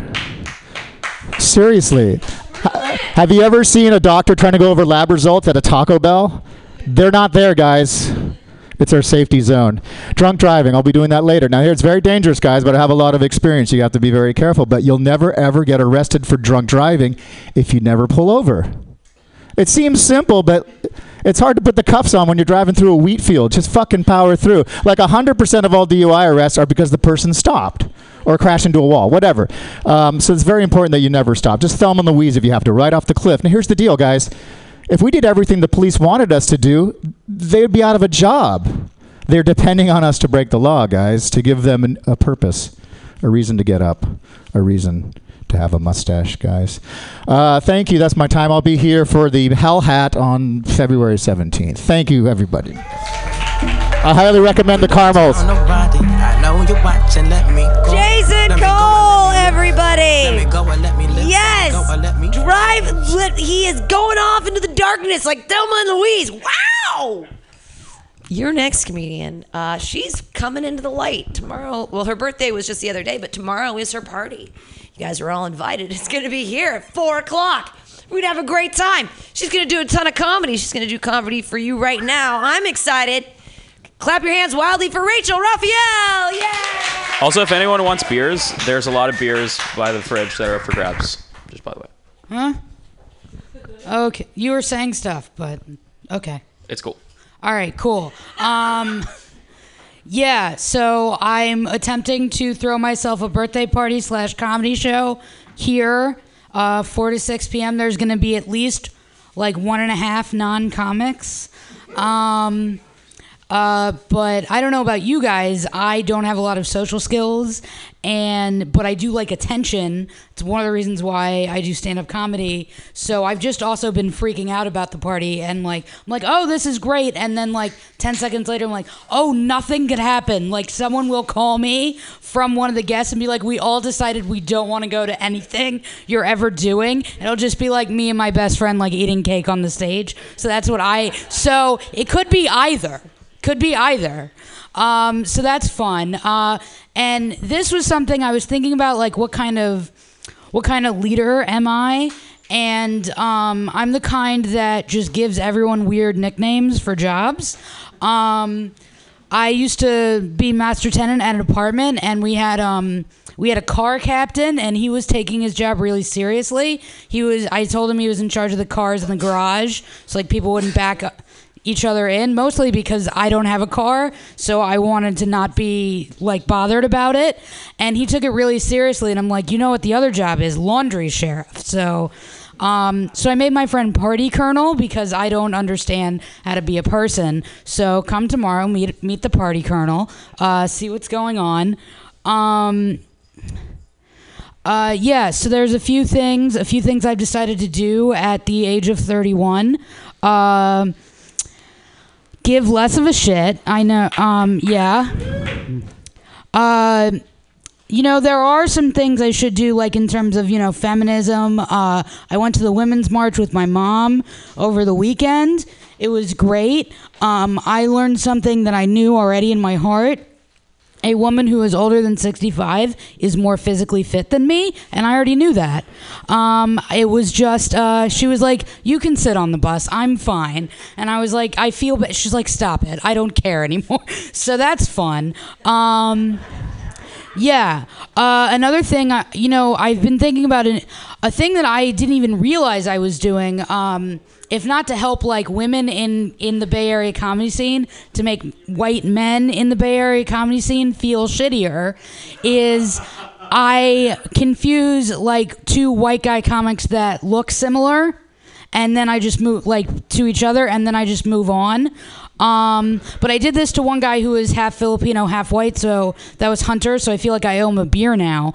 But this is the new thing. Uh, And then I just came up to Hunter and I was like, I've got two new white guys I'm confusing for each other.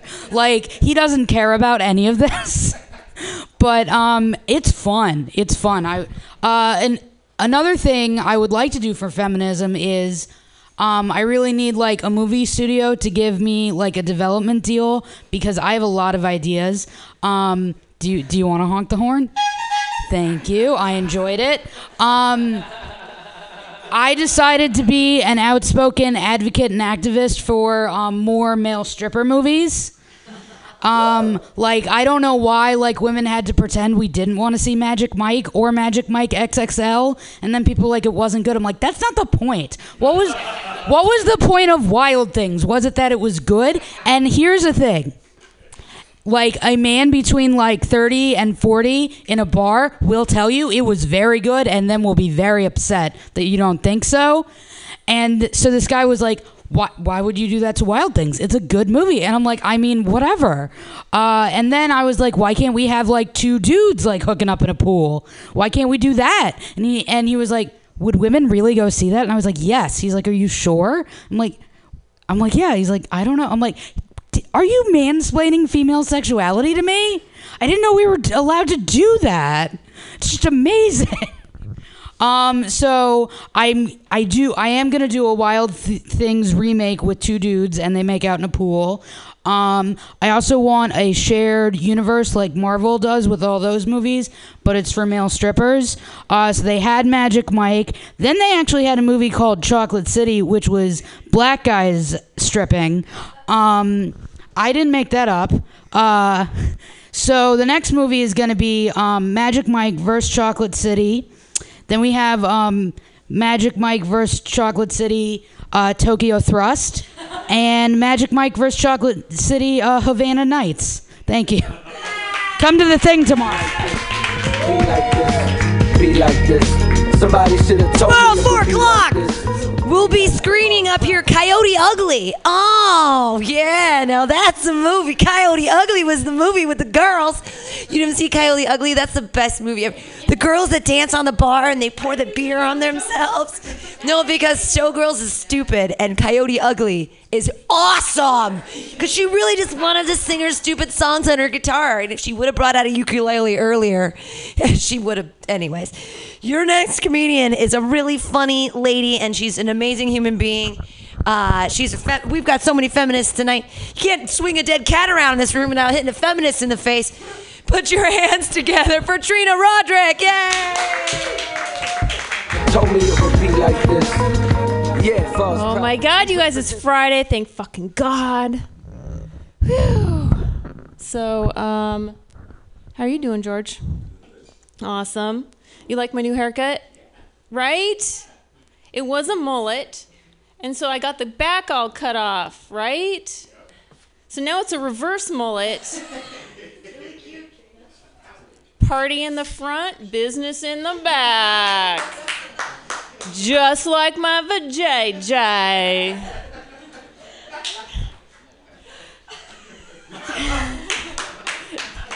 business in the back. Just business. Well, the old timey kind of business. Because I get a little worried, because like the last time I was here, I did a whole bit about how my cat um, is giving zero fucks, no fucks out of my cat. And I'm a little, I get worried, George, because I was like, after that, I was like, well, you know what? I hope people don't think I'm saying cat as a euphemism for my vajayjay, right? Like, I mean, the fact that I haven't had sex in four years is just a super unfortunate coincidence, right? Like, tragically unfortunate coincidence. Like, I'm watching my prime years go down the, you know, business in the back. Seriously. Like, this is comedy, right? So, like, I talk about how my cat's an asshole. It's just because my cat's a fucking asshole. But anyway. Um, but yeah, no, I, I got, I, I've got game. I've got game. I've got, I've got, I've got game. Uh, you know, I don't have dicks coming at me like that. Sorry, the microphone uh, that's hopefully not on just dropped. Right? Like, okay, check this out. Huh? Whole handkerchief with snot on it I just pulled out of my pocket. What's sexier than that? I want to know. I. That's I see. Maybe that's my problem, right? That's why it's not happening. Oh my God, Pam. Okay, so uh, here's the thing I'm a radical feminist, which I've said before, but that basically what that means is that feminists hate me like Republicans hate Trump. You know what I mean? I'm like the Trump out there, we hate you version of feminism. Because Pam, oh my God, you're killing. I'm, I'm just, I can't. Like, we had a dude in here tonight who says, well, you know, I'm sure you guys, you know, would, you know, like more fellatio. What? Like, dudes only? Like, this is like so old school. Like, totally forgets the fact that women actually have a dick too. It's just super tiny. So tiny, nobody can find it. Like, I don't even. Honestly, this is okay. Wrap your mind around this. Like, women have sex with people, right? Well, other than me. That people, women have sex with guys who can't find their dicks. Can you imagine having sex with somebody who can't find your dick? Anyway. Oh my God, Pam. I can't handle. I can't handle it. I can't handle it, Chica. You weren't at the Dyke March. I mean, the Women's March. It wasn't a Dyke March. I live on Dolores Park, so I've been Dyke marching it for years. I'm not. I got confused. Anyway, seriously, I. Why?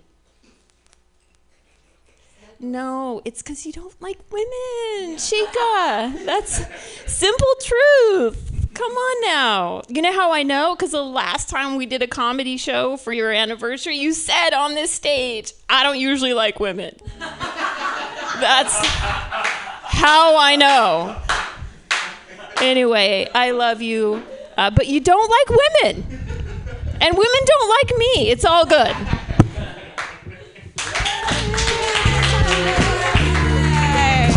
Well, I love Trina Roderick. I don't care if she's a woman or a man or whatever. I get, you know how that works. I'm wearing sparkles today. I got the, I, I haven't, this is the first dress I've bought in six years. And I know, right? And I was at Costco and it's from the kids section. And I saw it and it was a size eight. And I was like, I need that dress. I was like, if that comes in a child large, a child 16, I'm getting it. And I'm looking through, there was another one, and it was a 16. I was like, oh, I don't like this one as much. And then finally, it just came out of nowhere. I was like, so it was $18, including tax. I'm sorry it was made in Bangladesh. Some child, like, totally sewed these all on, and I'm wearing their, like, skin on my body. But I'm like, it's so cute. It's the first time I've done it in six years, so you can do like the the equation there of like uh, how many things normal people buy and how many things I buy and how many enslaved Bangladeshi children they have on their conscience. Your next comedian, I don't know what's on his conscience. Uh, his beard is growing beautifully right now, though, so I hope that he's he definitely. I don't think you have to think about your beard that much, though. I think it just does it on its own, right? Is that like a thing that just happens and then, like, right?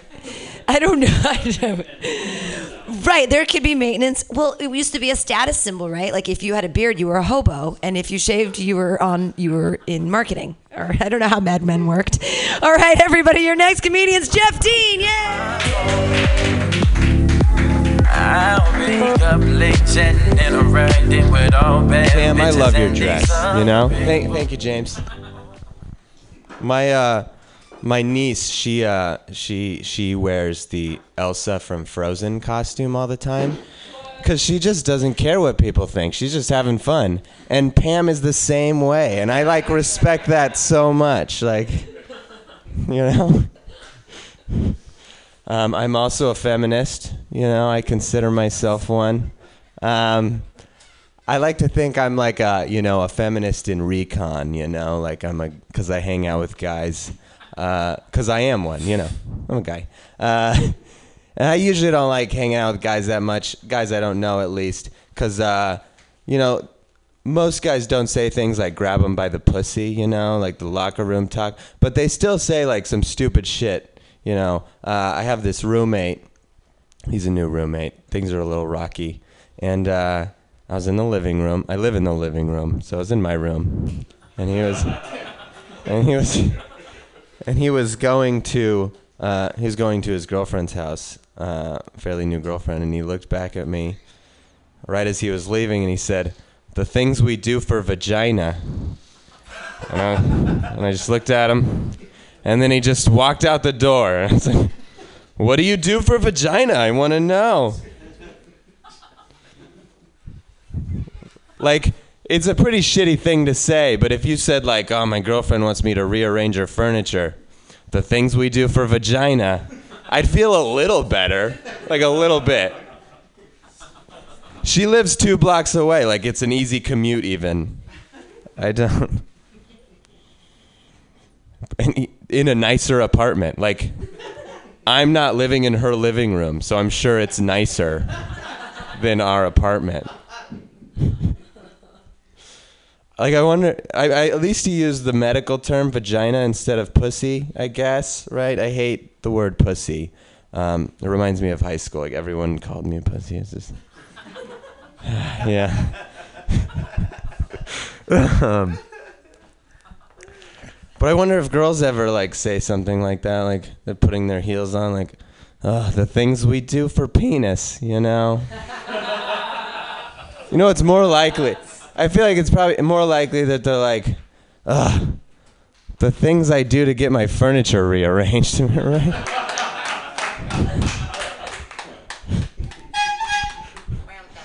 um, also, like the things we do for vagina, don't bunch me into this stupid shit, you know? I'm not your Billy Bush. This isn't the Access Hollywood tour bus. Fuck this guy. Um, I hung out with girls all the time when I was a kid too, and I got made fun of for it by other guys. They called me Homo Dean, and like, yeah, seriously, for like eight years of my life, there was an Indian kid like named Takar who. Like two months in, he kept calling me Homo Dean. I'm like, dude, that's not my name. And he was like, really? He like honestly thought that was my name. and that's homophobic, and I hate that. But also, like, not very original. Like, just homo and my last name bunched together. Like, think of something. I don't know. Better than that. And now I'm now when I go on Facebook, I like to look at all the people who made fun of me, and uh, see that they're all they're all from Reno. They're like losers mostly. I and I like to be like, oh, my life is so much better than yours, you know. But one of them, the one who made fun of me the most, he is a linebacker for the New England Patriots. Like he's gonna win a Super Bowl soon. He was like, I'm pretty good at this bullying thing. I think I'm gonna go pro. Anyway, I've been Jeff Dean. Thanks, guys.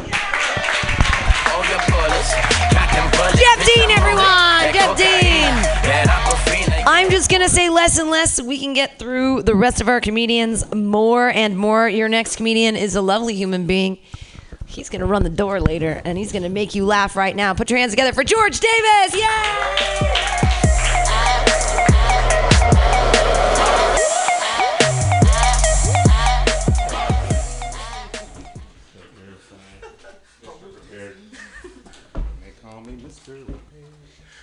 Right, how's everybody doing tonight? Hope you're doing good. Whoa! All right. I got a couple new jokes I wrote down. Let's start with those. I think they're funny. All right, what do you get when you mix an Italian and a Swede? A Dago Lego. oh no, I think it's on. All right. this is my favorite one, though. Okay. This happened today. What do you get when you mix Trump and a Holocaust remembrance?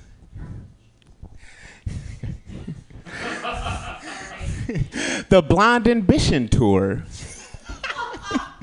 or the Immaculate Collection. I think they're both funny. He forgot to mention Jews today at the Holocaust Memorial, which is kind of amazing. Let's be like, all right, we're to celebrate like slavery, but like, we're to just talk about, you know, the heroes that fought the slave fight. Like, whatever, dude, get the fuck out of here. Anyway. Oh yeah, another thing about Trump, because you you were talking the other day, Cam, about like, let's you know, let's resist that fuck Trump. I don't like that word resist, because when I think about it, I just think about like, all right, if I was getting raped, and I just said, and I told my friends, hey, you know what? I resisted. They'd still kind of laugh at me. But like, if I told them like I eliminated that fuck, they'd be on my side. So I think we should like, I'd go with more eliminate than just resist. That's just me. Anyway, all right, here we go. So, uh, speaking about that shit, the march went on and all the ladies were marching and stuff, and they saw that they had the um, like the resistance, and that was all uh, uh, Carrie Fisher. And uh, what I was thinking about her was it was it was sad when she died, but it was really kind of funny when her mom died because she died the day after. and uh, the funny part is, like, if you've ever read her book, Carrie Fisher's book, Postcards from the Edge, you know that there's one fucking thing that she wants you to leave with. She doesn't give a fuck if you ca- if you know about Princess Leia, even her mental problems. She's just like, there's one thing that really gets under my ass. It's that my mother won't let me off, won't stop riding my fucking coattails. Even in death, I've never seen such jealousy. I've heard of fucking like husbands dying. I've never heard of a mother daughter death. That's all brand new to me. It's fucking brand new. All right, and um, also uh, this is way off topic, but um, Alex Trebek, I don't mind, but I do uh, not like that first part of Jeopardy when they go. Um, Alex Trebek comes out and he's like, uh, "Hey, Ted, um, I hear you have a hobby." Ted goes, uh, "Yes, Alex, uh, I do." He goes, "Um, so what's that?" I collect hubcaps. I have seven. All right, let's play the feud. so, what can lifesavers do that guys can't? Come in five different flavors. Thank you, ladies and gentlemen. George Schmidt, let's play the feud. That's who was it? Was Jeff Dawson? He made out with everybody. All right, your next comedian. She's been waiting patiently all night. I'm excited. It's you. I'm excited to see what you're gonna do. We're gonna have a fun time. Put your hands together for Nick Adele. Hey, Pam. This one. This one. Woo! Oh wow. Okay. Shit. Um. New jokes. Do you think white people in Africa are called people of color? They have to be named something. Or, or people of no color? Same, same with Mexican food in Mexico. It's just called food, right? has to be. I'm, I'm German. Uh, thank you, America, for voting for Trump. We're not the only Nazi fuckers now, so. You, you like you like it? You'll get used to it. We're all brothers and sisters now. Nazi brothers and sisters? Yes. No. Okay. Um, it's it's horrible to me to see everything that's happening with Trump. I know you don't want me to talk about it, but it's we have to talk about it. Ooh. Anyway, no, we don't. I'm I'm just saying building walls and and blaming shit on scapegoats. Copyright. Copyright. All right. If Trump is gonna if, if Trump is gonna go after after all Muslims, here's what I'm gonna do. I'm gonna convert to Muslim. Or no, what is it? To Islam. Fuck. All you all you have to do, I, I actually looked this up. If we all did that, I'm serious, this is not even a joke. If we all did this, what is he gonna do? Is he gonna kick out Think about it. We have to be smart about this. Germans weren't smart, so I'm just trying to trying to undo history. Uh, I I got I, I got a haircut uh, the other day, and thank you. And I go I go to my my my hairdresser and I go, just don't make it too gay. You know what I mean? so he made it gay as fuck.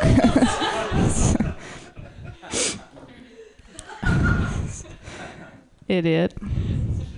Thank you.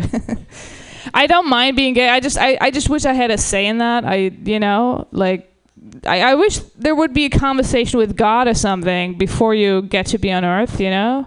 Do you want to be gay or straight or white or no, maybe not white or black, but you know what I mean? Like there should be there should be a conversation. Because if there were, I'd still choose gay. So Thanks. Thank you. All right. Um, two more jokes. Um, thanks. I uh, I received seven Christmas cards this holiday season. Fuck these people. Fuck these people. I don't want any Christmas cards.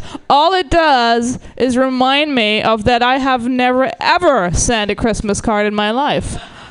Out of respect, really. You don't do that. okay, I feel strongly about Christmas cards. Uh, this is what I'm going to leave. You, you guys uh, like impressions? Yeah. Yeah? Me too. Okay, thanks.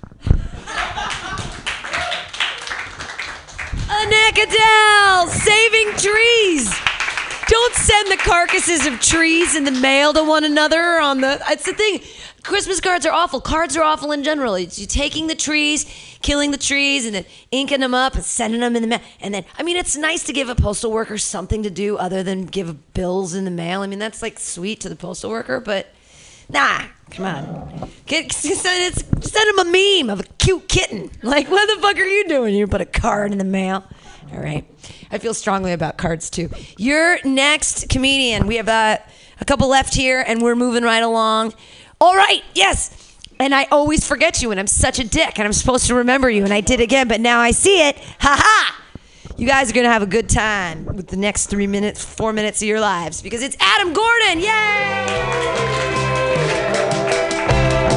Hey, how you guys doing? Give it up for Pam. I just want to say thank you, Pam, for all the stuff you do. And if I do any more, you're to make fun of me for kissing ass. But you know, I'm a new comic, so.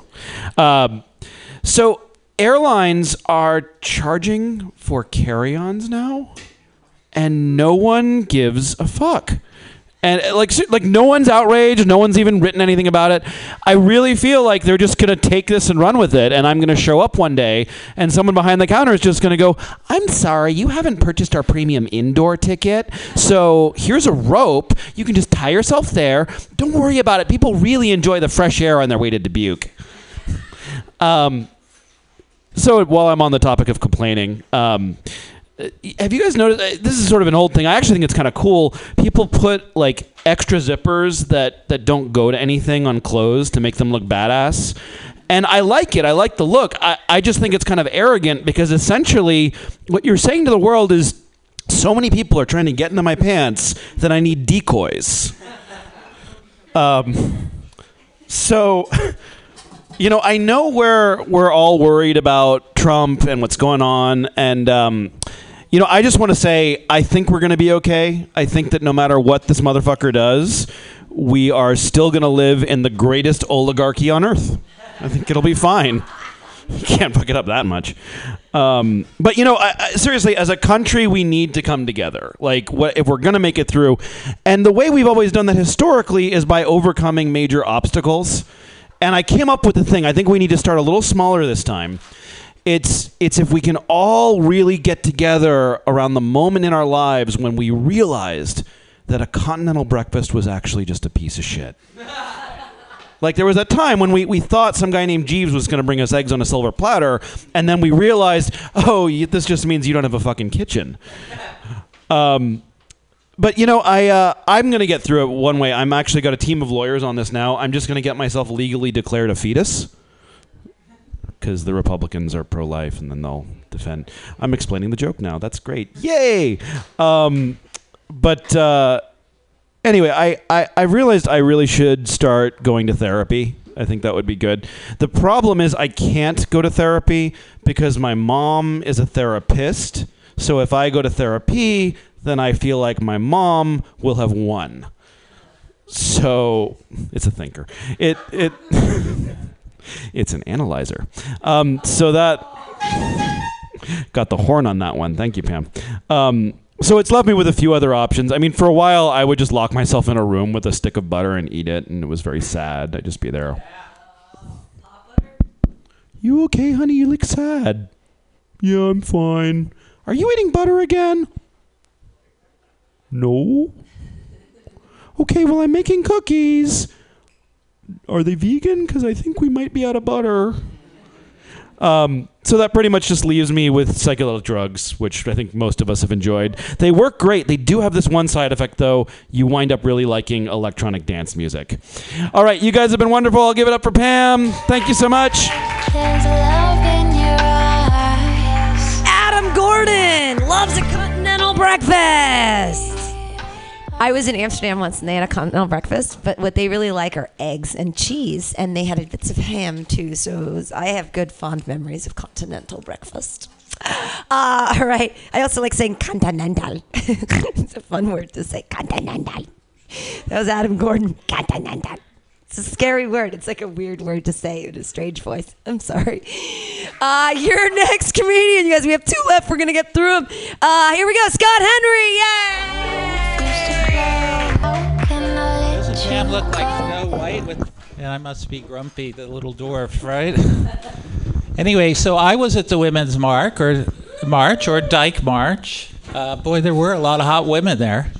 Um, why is it, you know, when I see two kind of heavy set dykes, you know, sh- short hair, holding hands, I think, oh, that's really cute. That's really romantic. And then when I see two hot young lesbians holding hands, I say, who, what guy fucked that up? You know, because guys just fuck up everything, right? That's basically, you know, the TV programs CSI Miami, CSI New York.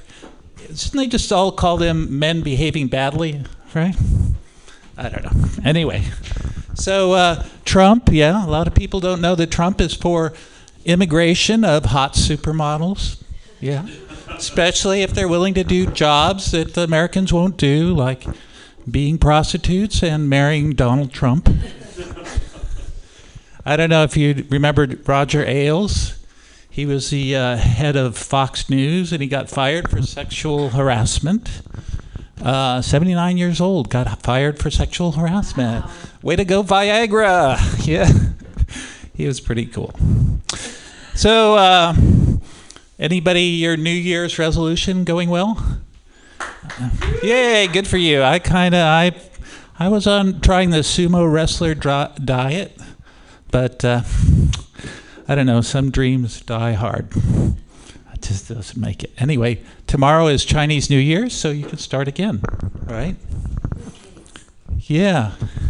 Hey, I am from Oakland. Oh, are you from Portland? You look like you have. You know that show Portlandia? Yeah. You're like the guy with the glasses and the hat. Yeah, the guy, but I mean, just kind of the mix of the two characters, right? There's the guy with the glasses. What's his name? Armisen? Yeah, right. He's got those glasses. She's got the hat. What? What's that? I said, do you want my autograph? Yes, I do. Right, right here. No. Uh, thanks. So I, I like to alienate the audience, so it kind of gets in gear with the rest of my life. So anyway, thank you very much. You've been a wonderful, fantastic audience, and thank you, Snow White. Hey. Hey, thank you. Scott Henry, everyone. All right. Your last comedian. He's making his grand entrance from the toilets. I am uh, so excited every time. I don't know why I'm doing stupid. It's because he's so great at characters and weirdness. You never know what your next comedian's gonna do or be or see. He's he's a genius, and we love him so much. Clap your hands wildly for Thomas Bridgman. Wrong again, you dumb dumb. I'm not him. I'm Bunwillow McKentridge. no, that's, that was how I, I was thinking about just coming up here like that, but learn how to read a list. Mm, I just want to feel my phone. I don't want to look at it. There's nothing. There's nothing in there. I don't have anything written down. Yes, it is. Okay.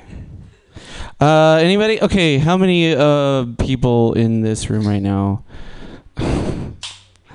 uh have been witness to or suffered from like depression, like clinical depression? How many? You losers!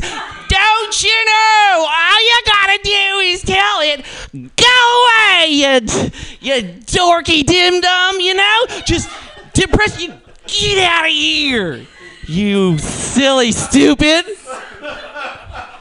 That's all you gotta do. This is God. because everybody knows depression is like, you know, it's like sad face. Like I'm wasting like months and months of my life because I'm locked up and you know despair and like I'm just like burning from the inside from all the time I've wasted. Set myself back months and months and months and months and months. Disappointment to everyone. Mom's worried about you. See, if I had ever suffered from it. I would just go, go away! Get out! I'm gonna dance like this, you know? Just do that. Like I play b-ball with it. I'm like, oh, and the ball is the depression. I'm just like, oh, there you go. That's how you deal with the big sad. I'm Button Willow McKittridge. No, I'm Thomas Bridgman. I'm not Button Willow. McKittridge, but he does seem fun. Button Willow. McKittridge, right? McKittridge. Button Willow. That's like if they're calling the name in class on the roll sheet. Did I do that right? Did I do it first? Did I do it last name first? McKittridge. That's a cool teacher right there. Like you got like you're doing fucking roll call in the morning, and you see McKittridge, Button Willow. I'm gonna have fun with this one. You're like, uh, you know, you're like McElroy, Jonas. Here, okay. Um, McKittridge. Button Willow, and they're just like, me! Oh my god, you matched my energy perfectly! This is gonna be a great class! awesome choice, Button Willow. If your name is Button Willow, that dance cheers you the fuck up. You're just like, yeah. I was nervous. First day of class, you never know who's gonna just stick on the first name. It's unflattering in many ways. Button willow, when I imagine it, it's like, well, words, you know, the name starts with butt. So a nickname, they wouldn't be wrong for, for nicknaming me Butt. Just like, hey, Butt, uh, can you take, take a look at this project really quick that we're both working on, both of us? Signed up together. Oh, God. Oh, Jesus Christ, this isn't going well. Comedies really just fucking things up, not only for me, but the people that listen or watch me. Oh, God, at least Pam said my shirt was cool. That was good. Mm. Oh, this is me. My, my inside's on the outside. All right, I love you. Thank you very much.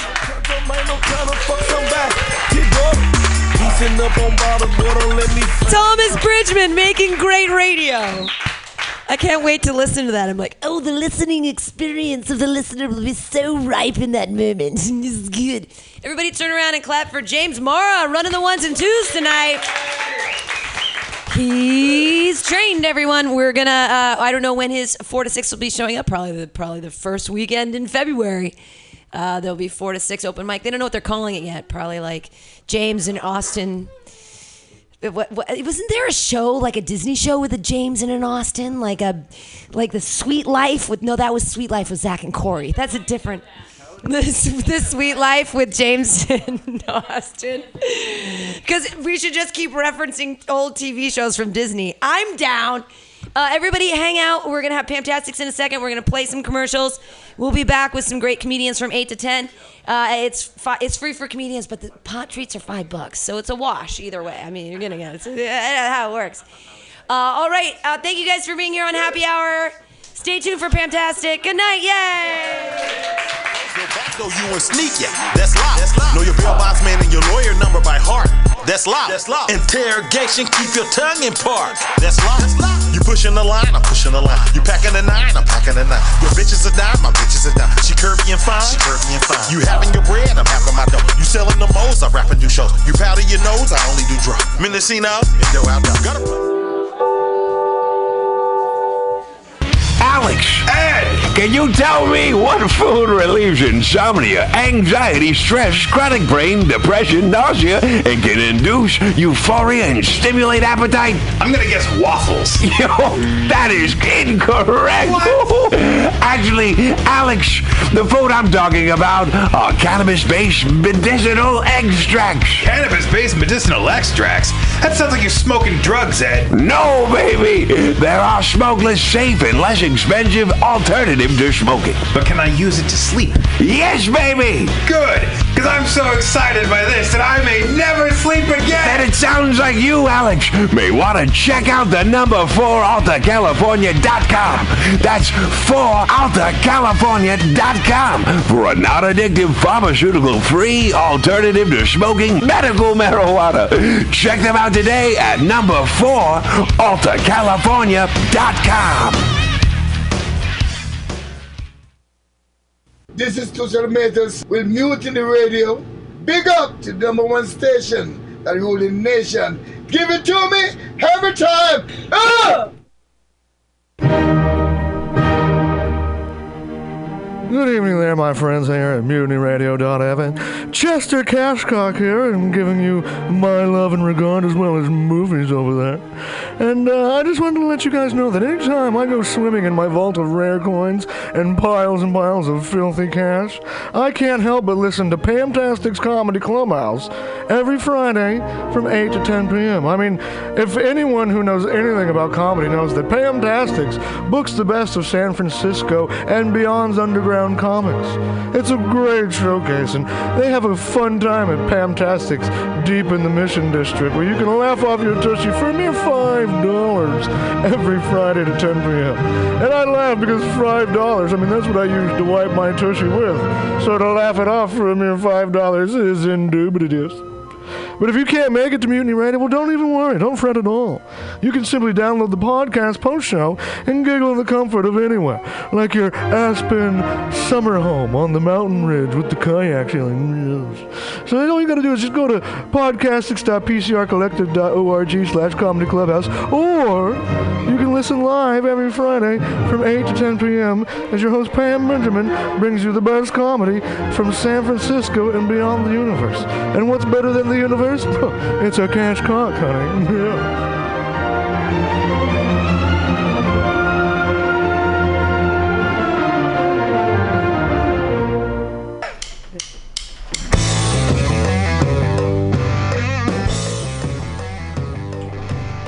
You need an awesome and underground space for an event? Look no further than mutinyradio.fm. Our 30 seat flexible space can accommodate your acoustic band, birthday party, comedy show, dance party, karaoke super fun, theater event, fundraiser. If you think it, we can do it. You run the door and promotion, we run the sound, space, and podcast. Rentals available Thursday, Saturday, and Sunday from 8 to 10 at Mutiny Radio FM's performance space at 2781 21st Street in the Deep Mission at 21st in Florida. Contact Pam at pamsadai at hotmail.com for more options and booking dates. Incredible socialist prices so you can be creative in a free speech space without breaking the bank. That's Mutiny Radio Rentals every Thursday, Saturday, and Sunday.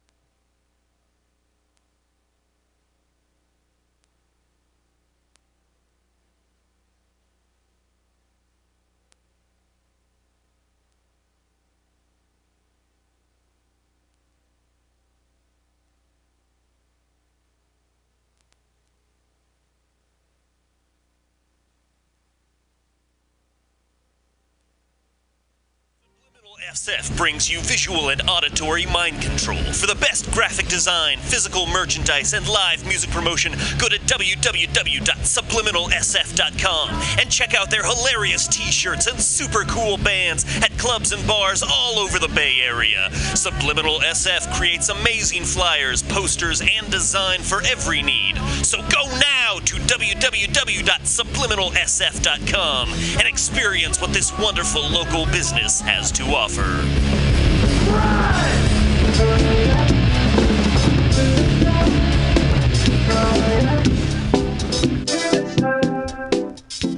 The second annual Mutiny Radio Comedy Festival is coming March 1st through 5th, 2017 to San Francisco, featuring 25 shows in 5 days and 50 comedians from across the